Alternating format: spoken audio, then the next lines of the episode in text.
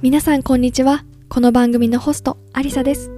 この番組は自分らしく生きたいと思う女性を応援するためにマインドセットや自己理解を通して日々の生活を少しずつ変えていく。そして理想の自分に近づいていくためのヒントを私の経験と一緒にお送りしていきます。なりたい自分をイメージして今一緒に踏み出しましょう。それでは始まります。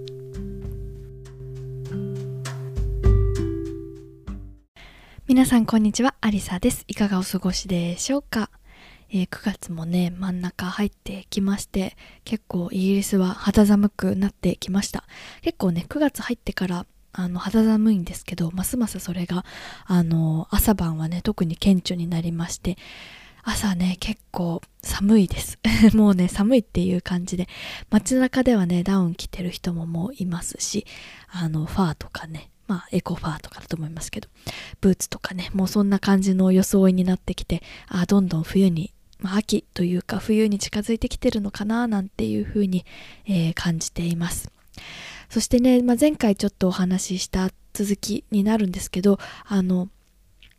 クイーン・エリザベス2あの、イギリスのね、エリザベス女王が、あの、亡くなられて、そして、あの、国葬がね、執り行わ行われたのでね、ちょっとその、あの話をね、皆さんにシェアしたいなというふうに思います。で、亡くなられて、あの、10日経って、あの、9月のね、19日に、あの、現地では、あの、国葬が行われました。で、あの、このね、あの、日本でもね、一部報道されて、あの報道というかねあの放映されたかなっていうふうに思って見た方もいらっしゃると思うんですけど、まあ、ものすごくねあの大そかというか壮大なあのすごくあのこうあの力とを込めて心を込めてこう作り上げたなってもうこう皆さん関わったスタッフの人たちがすごいあのものすごい努力をされてそして集まったこう人たちでこうみんなでこう感謝の気持ちを伝えようっていう思いがこうすごくこうギュッと込められたものだったかなっていうふうに思います。あの実際のね、映像とかをね、まあ、YouTube とかあのニュースサイトで見れると思うのでね、もし見たことがない方いらっしゃったらね、ぜひ少しあの短いもの見ていただけたらどんな雰囲気だったのかなっていうのが見れると思います。で、私も実際に初めてこう、あの目の当たりにして私実際に会場に行ったんですけどあの国葬ね前回行われたのが70年前あ70年前ではないのかな？70年前はそのエリザベス女王のお父様が亡くなられた時にあの葬儀が国葬として行われてその後あの元チャーチル首相の国葬があのイギリスで行われたっていうことで、まあ、60年以上ぶりに国葬が行われたっていうことで、まあ、ほとんどのね今のあの若い世代の人は経験したことがないあの出来事というか行事だったっていうふうに、えー、報道されていました。であの19日のね月曜日があの葬儀の日だったんですけれども多くの会社と学校、まあ、学校はほとんどですねあのクローズになっててあのバンクホリデーということで休みになりました。で私の会社も休みになったのであのなりました。でねその実際の月曜日の葬儀までの間にあの女王のね棺が一般公開になりましてそれにねあの一目でもねあのお礼お礼というかね感謝の気持ちを伝えたいっていうねあのその棺に会いたいっていう人がねあの公開一般公開のあの列にね並んで参列されたんですけどそのねあのあの Q が行列がすごくてですね12時間から13時間待ちっていうことで、これ外、外ですよ。あの、テントの中とかではなくて、あの、こう川沿い、あの、イギリスのロンドンの中心部ってテムズ川っていう川がね、あの、東西東西かな？東西にこう縦断してるんですけど、そこにね、沿って、あの、何キロもね、並んで、12時間から13時間待ちで、こう夜通しね、皆さん並んで、あの、参列されたっていうことでねなんかもうものすごくあのすごいことが起こっているんだなっていうふうにあのはい、毎日報道をね、聞いていて、あの、思いました。私も実際には並ぶことはできなかったんですけど、並んでった方のね、エピソードを聞いたりだとか、あと皆さんもしかしたらね、知ってるかなと思うんですけど、デイビッド・ベッカム、元サッカー選手の方もね、あの、かなり有名な方も一緒に、一般の人と一緒にね、12時間から13時間並んで、その棺にね、ご挨拶に行ったっていうことが報道されて、ものすごいことが起きているなっていうことを感じました。並んでる間もね、お互いこう励まし合ってね、こうお菓子を分け合ったりとかね、こう、あの、そのね、12時間の間をなんとかね、みんな支え合いながらあの進んでいったっていう話を聞いてねすごくぐっと胸が熱くなりました。ね、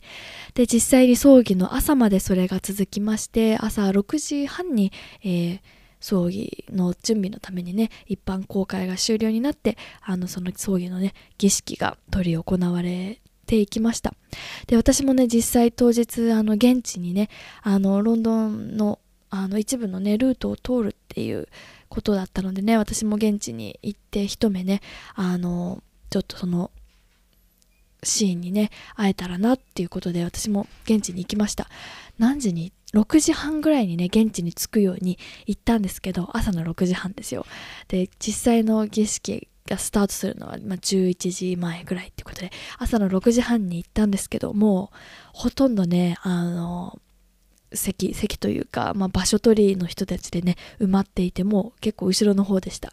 で、まあ、実際にね前の方にねいた人は、まあ、そのもう前日からだか日曜日の夜からもうスタンバイしていたっていうことでねものすごいこう人たちが集まっていたんだなっていう風にあの実感しました。皆さんねこうあの喪服を着たりだとかねあの模章をしたりとかそうあの黒い服を着てあのこう静かにね待っていたっていうのがなんか印象的だったなっていうふうに思います。でそこから、えー、実際にまあそうあの儀式セレモニーというかねが始まったのが10時45分、まあ、11時前ぐらいに始まって、まあ、そこからまあいろんなこう何て言うんですかステップを踏んで、まあ、最終的にはあのウィンザーっていう、まあ、ロンドンから少し離れたあの場所にあるあの礼拝堂に安置されるっていうことでねあのそこまでね実際に入るところまで6時間ぐらいですかね、まあ、ずっと中継もしてたしラジオもしていたしっていうのをがありまして、まあ、すごくねあの映像を見ていただくと分かると思うんですけどすごく壮大でこうみんなこう感謝の気持ちとねぐっとこう思いがねいろんな思いが込み上げてきてすごくみんなあの、うん、熱い思いがあこもっていたなっていうふうに思います。最後にねあのバグパイプっていうねあのこう演奏楽器であのがを演奏する方が吹いてこう終了になったわけなんですけれどもそのね方はね女王専属のあの奏者だったっていうことでね女王は毎日そのあの毎日というかねあのスコットランドっていうところに滞在している間はそのあの奏者が演奏するのを聞きながら目覚めていたっていうことでねその方がこう演奏するの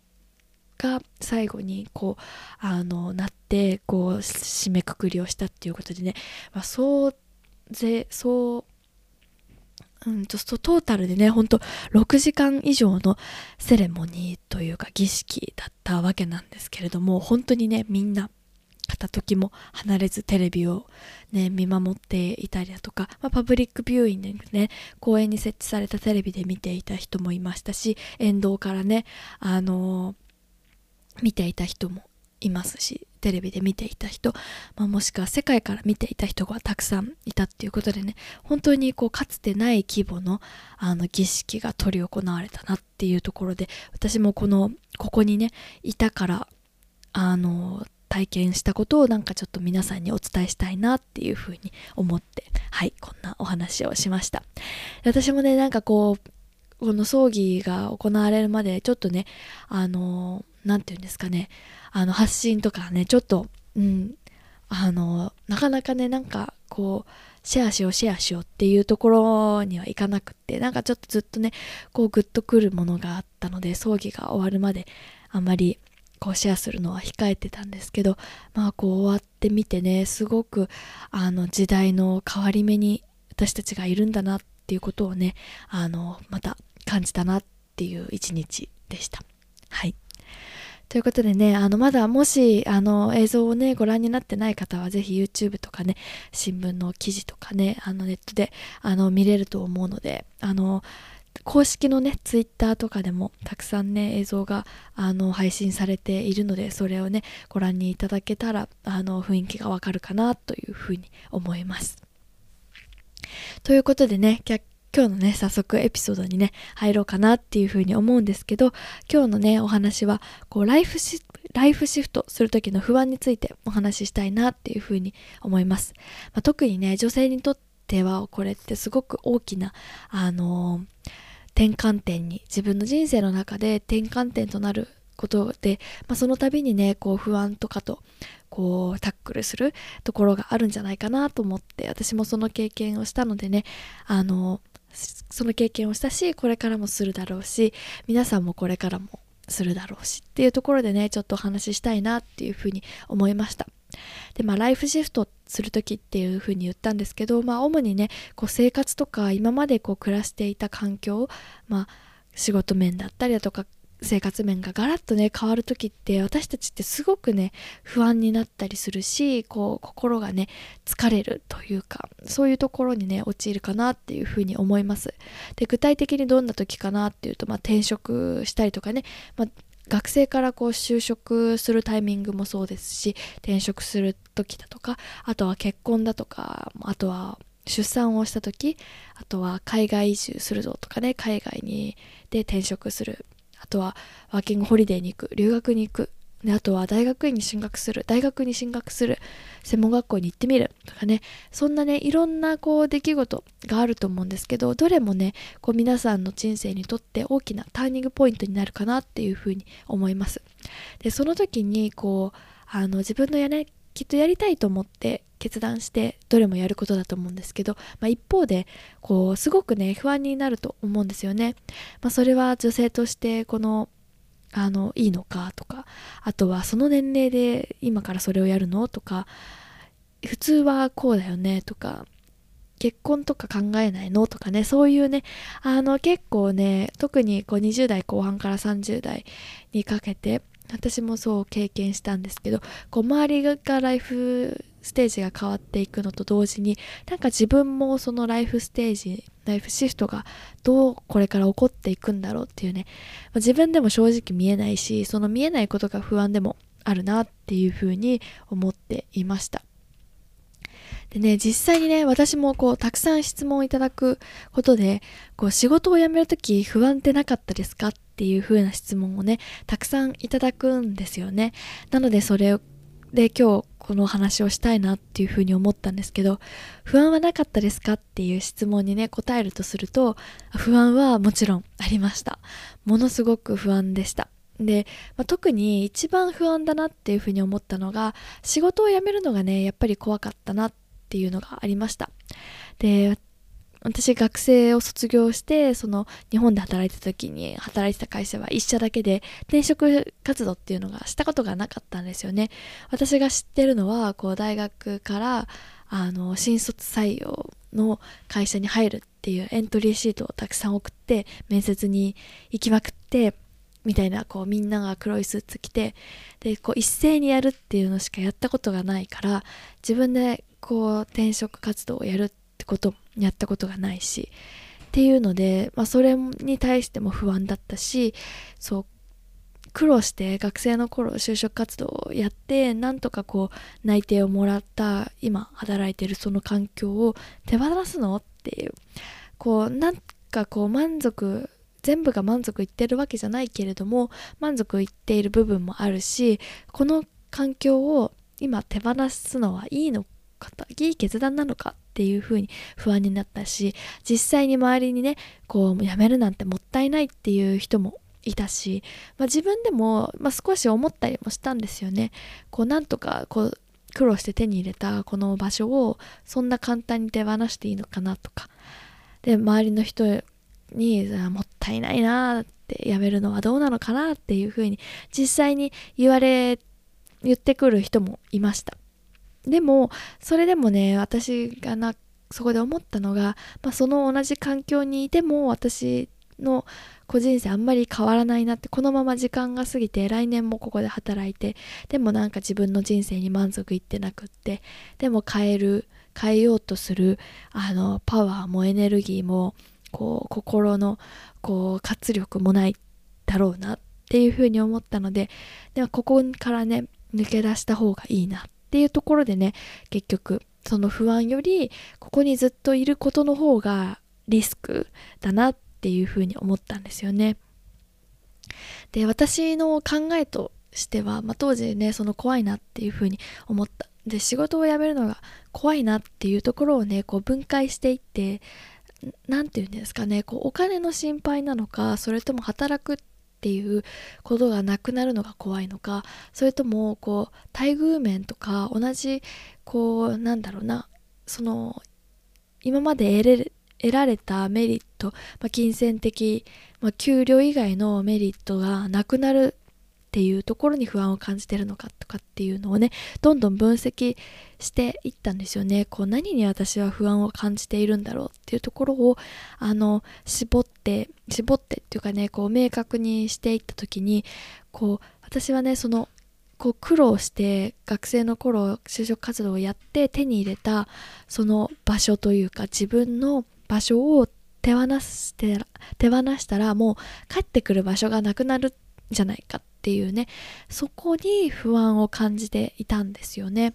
でその時にあのもらった言葉そうあの相談した人にもらった言葉っていうのがこう今ね目の前にある場所環境は離れてこう新しいところに行くかもしれないけれどもそのねあの手放した環境が惜しいもったいないっていうふうに今は思うかもしれないけれどもそれから今度ね私の場合はこうイギリスに来て新しいこう環境で自分が暮らしてそして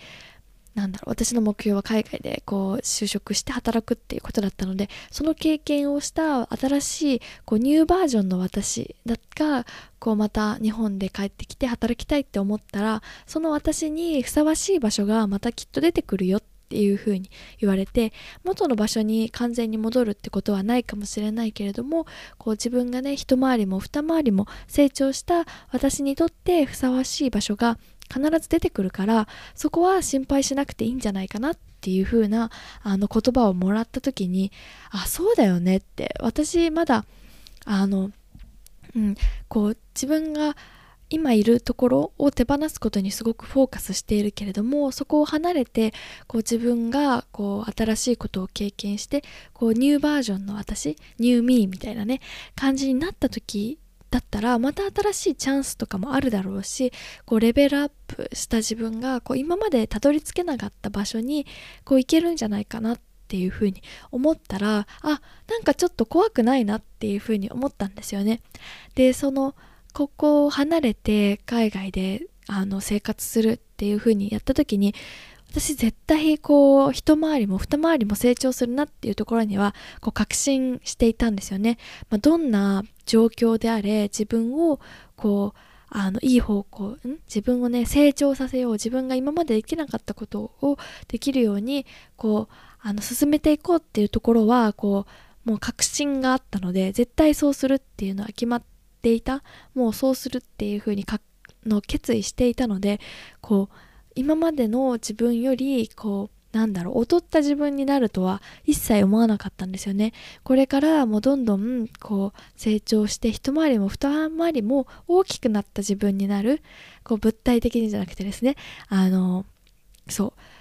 あのレベルアップした自分になるからそこにふさわしい私にその私にふさわしい場所が出てくるから大丈夫だっていうふうに思った時にあなんだと思ってこう今私ができることを目の前のことをやるだけだなってっていうふうに思った時にそのこう会社を辞めることに対して不安がこうスッと消えていったというか。じゃあその新しい環境にこうあのジャンプインする時にいかにこうスムーズにジャンプインできるように何ができるかなっていうそのねあの今あのまだ起こってないことこう帰ってきてどうしようとかねそういうまだ起こってないことに不安になるっていうよりかはこう今ね不安な気持ちもあるけれどもじゃあこうどうそれに対して何ができるか？じゃあそ例えばね帰国後が不安だっていうふうに思うんだったらじゃあ現地でねどんな経験をあどんな経験をしたら自分がこうあの自分を成長させられるかな？じゃあその成長させる環境に行くためには自分が今何をできるかな？じゃあその環境に行くために何ができるかな？っって思ったら日本にいる間に何ができるかなとかね。そういうふうにどんどん逆算していくとなんか今やれることをやっていけばこう自分が成長するしそのぜねこうたとえ海外生活が終わったとしても日本に帰ってきた時に自分が成長したね場所自分にふさわしい場所がまたきっと出てくるからでねそういうふうに思ったらなんか全然怖くなくなったというか不安がねあのうんなんか不安よりも今やれることにあのこう視点が移っていったっていう感じですかね。でこれ今私この海外生活っていうところ、まあ、自分が実際にね経験したところでお話ししたんですけどこれって海外生活だけじゃないと思うんですよね。あの今今の職場で働いてるけれどもあんまりこうなんだろうなうまく自分のこう良さを生かしきれてないなって思っている方なんか新しい環境に移ってみたいなっていうふうに思ってるけれどもなんか今の場所もう結局慣れてるし私たちって慣れてるってことはなんかいつも通りっていうのが好きだからなんか新しい環境に飛び込んだり就職活動とかするのも大変だなと思ってなかなかね動けなくなっちゃうんですけどでも今違うなっていう風に思ってるところにずっといると来年もねもしかしたら同じなんですよね。そうするとね1年間失ってしまうんですよね。でこれいろんなところで私思うんですけどやっぱりお金と時間だったら時間ってやっぱり返ってこないっていう意味でお金よりすごくこう貴重なもの。今皆さんが今日生きている一日は帰ってこないしこの1ヶ月その1年っていうのは来年ね戻りたいなって思っても帰ってこれないっていう意味ですごく貴重だなっていうふうに思うんですよね。だからまだ起こっていないことでこう自分が新しいところにトライしてみたいなっていうふうに思った時にでも今の場所を手放すのが怖いなっていうふうに思ったら本当にそれ怖いことなのかなってここをやめて自分の新しいチャレンジをしてその経験をしたこうユニークな自分こうニューミーな私だったら次どんなことができるんだろうって考えたらなんかワクワクしてきませんか？じゃあそのね今やってあの取り組みたいなって思ってることをさらにねこうブラッシュアップしてもっともっと将来の自分がこれをやっていてよかったなって思えるためには何ができるかなってそういうところにフォーカスしていったらなんかこうあその新しいチャレンジやってみようかなっていう風な気持ちになっていかないかなっていう風に思います。で本当にねこう特に私たちってあの仕事をね働き始めて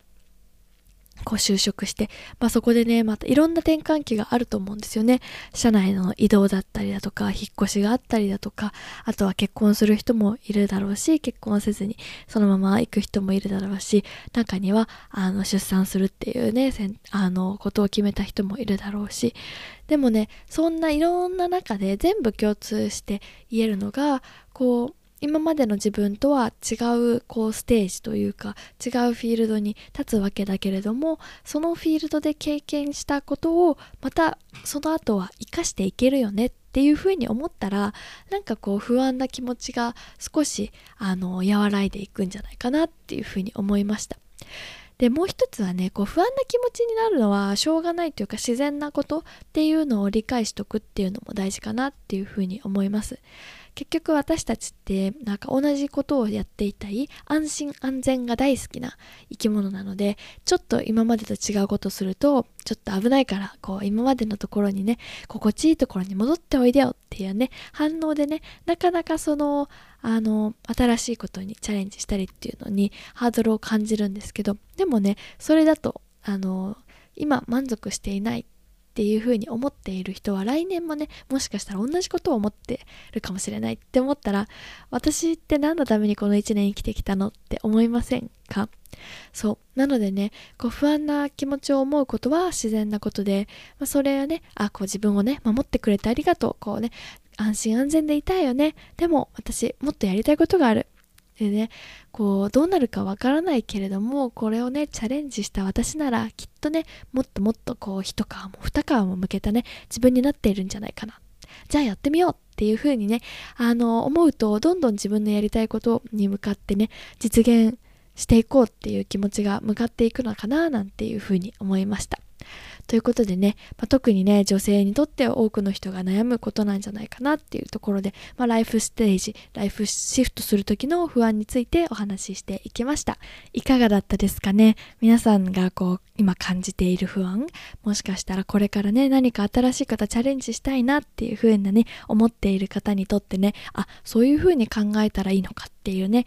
少しあのヒントになれば嬉しいなというふうに思います。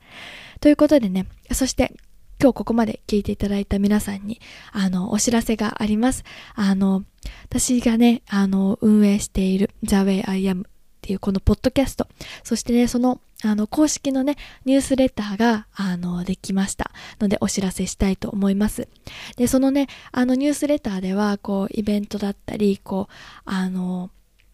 いろんなね、私がこうこう発信している活動についての最新情報をね、このポッドキャストでも、あの、と一緒にね、お話ししていこうと思います。でね、あの、ちょっとニュースレターだけでね、こそっとお話ししたいところだったりだとかね、そんな話も配信していきますのでね、ぜひね、あの、ニュースレター、あの、サインアップしてもらえたらなというふうに思います。でね、今回、あの、そのニュースレターに登録していただいた方に、あの、やりたいことにね、向かっていくための3つのヒントについてお話ししたビデオのレッスンと、あの、それにね、あの、さらにそれを具体化させていくための My Future Map っていうね、あの、自分の未来、将来をより具体的に考えるためのね、ワークシート、プレゼントをしています。で1年後、3年後、5年後、10年後、自分はどうなっていたいかなっていうのをね、ちょっとね、考える。それをね、具体的に考えるためにね、あの、活用していただきたいと思います。私もね、実際にこう、毎年、こうど来年はどうなのかな？3年後5年後10年後はどうなるかなってこうあの1年のねあるタイミングでこう何度も何度も見直しをしているんですよね。でそれをやることによってあ今自分がどこに向かって進んでいるのかなっていうところ見直しすることにもなるし、まあ、それにこう沿ってね自分が今何をしていくのがいいのかっていうところをね考えることにもなっていますので是非ねあの自分の将来こんなことをしていきたいなとかね自分の未来があんまり見えないんだよなって思う方是非ねこれをやってこう自分の今のやりたいことに向かってね踏み出すきっかけにしてほしいなっていうふうに思います、えー、ニュースレターの登録はこのエピソードの概要欄に、えー、リンクがありますのでそこから E メールアドレスを登録していただければあのお届けされますので皆さんのメールにお届け届けされますのでぜひね、ご覧になっていただきたいなというふうに思います。ということで今日も最後まで聞いていただき、どうもありがとうございました。また次のエピソードでお会いしましょう。バイバイ。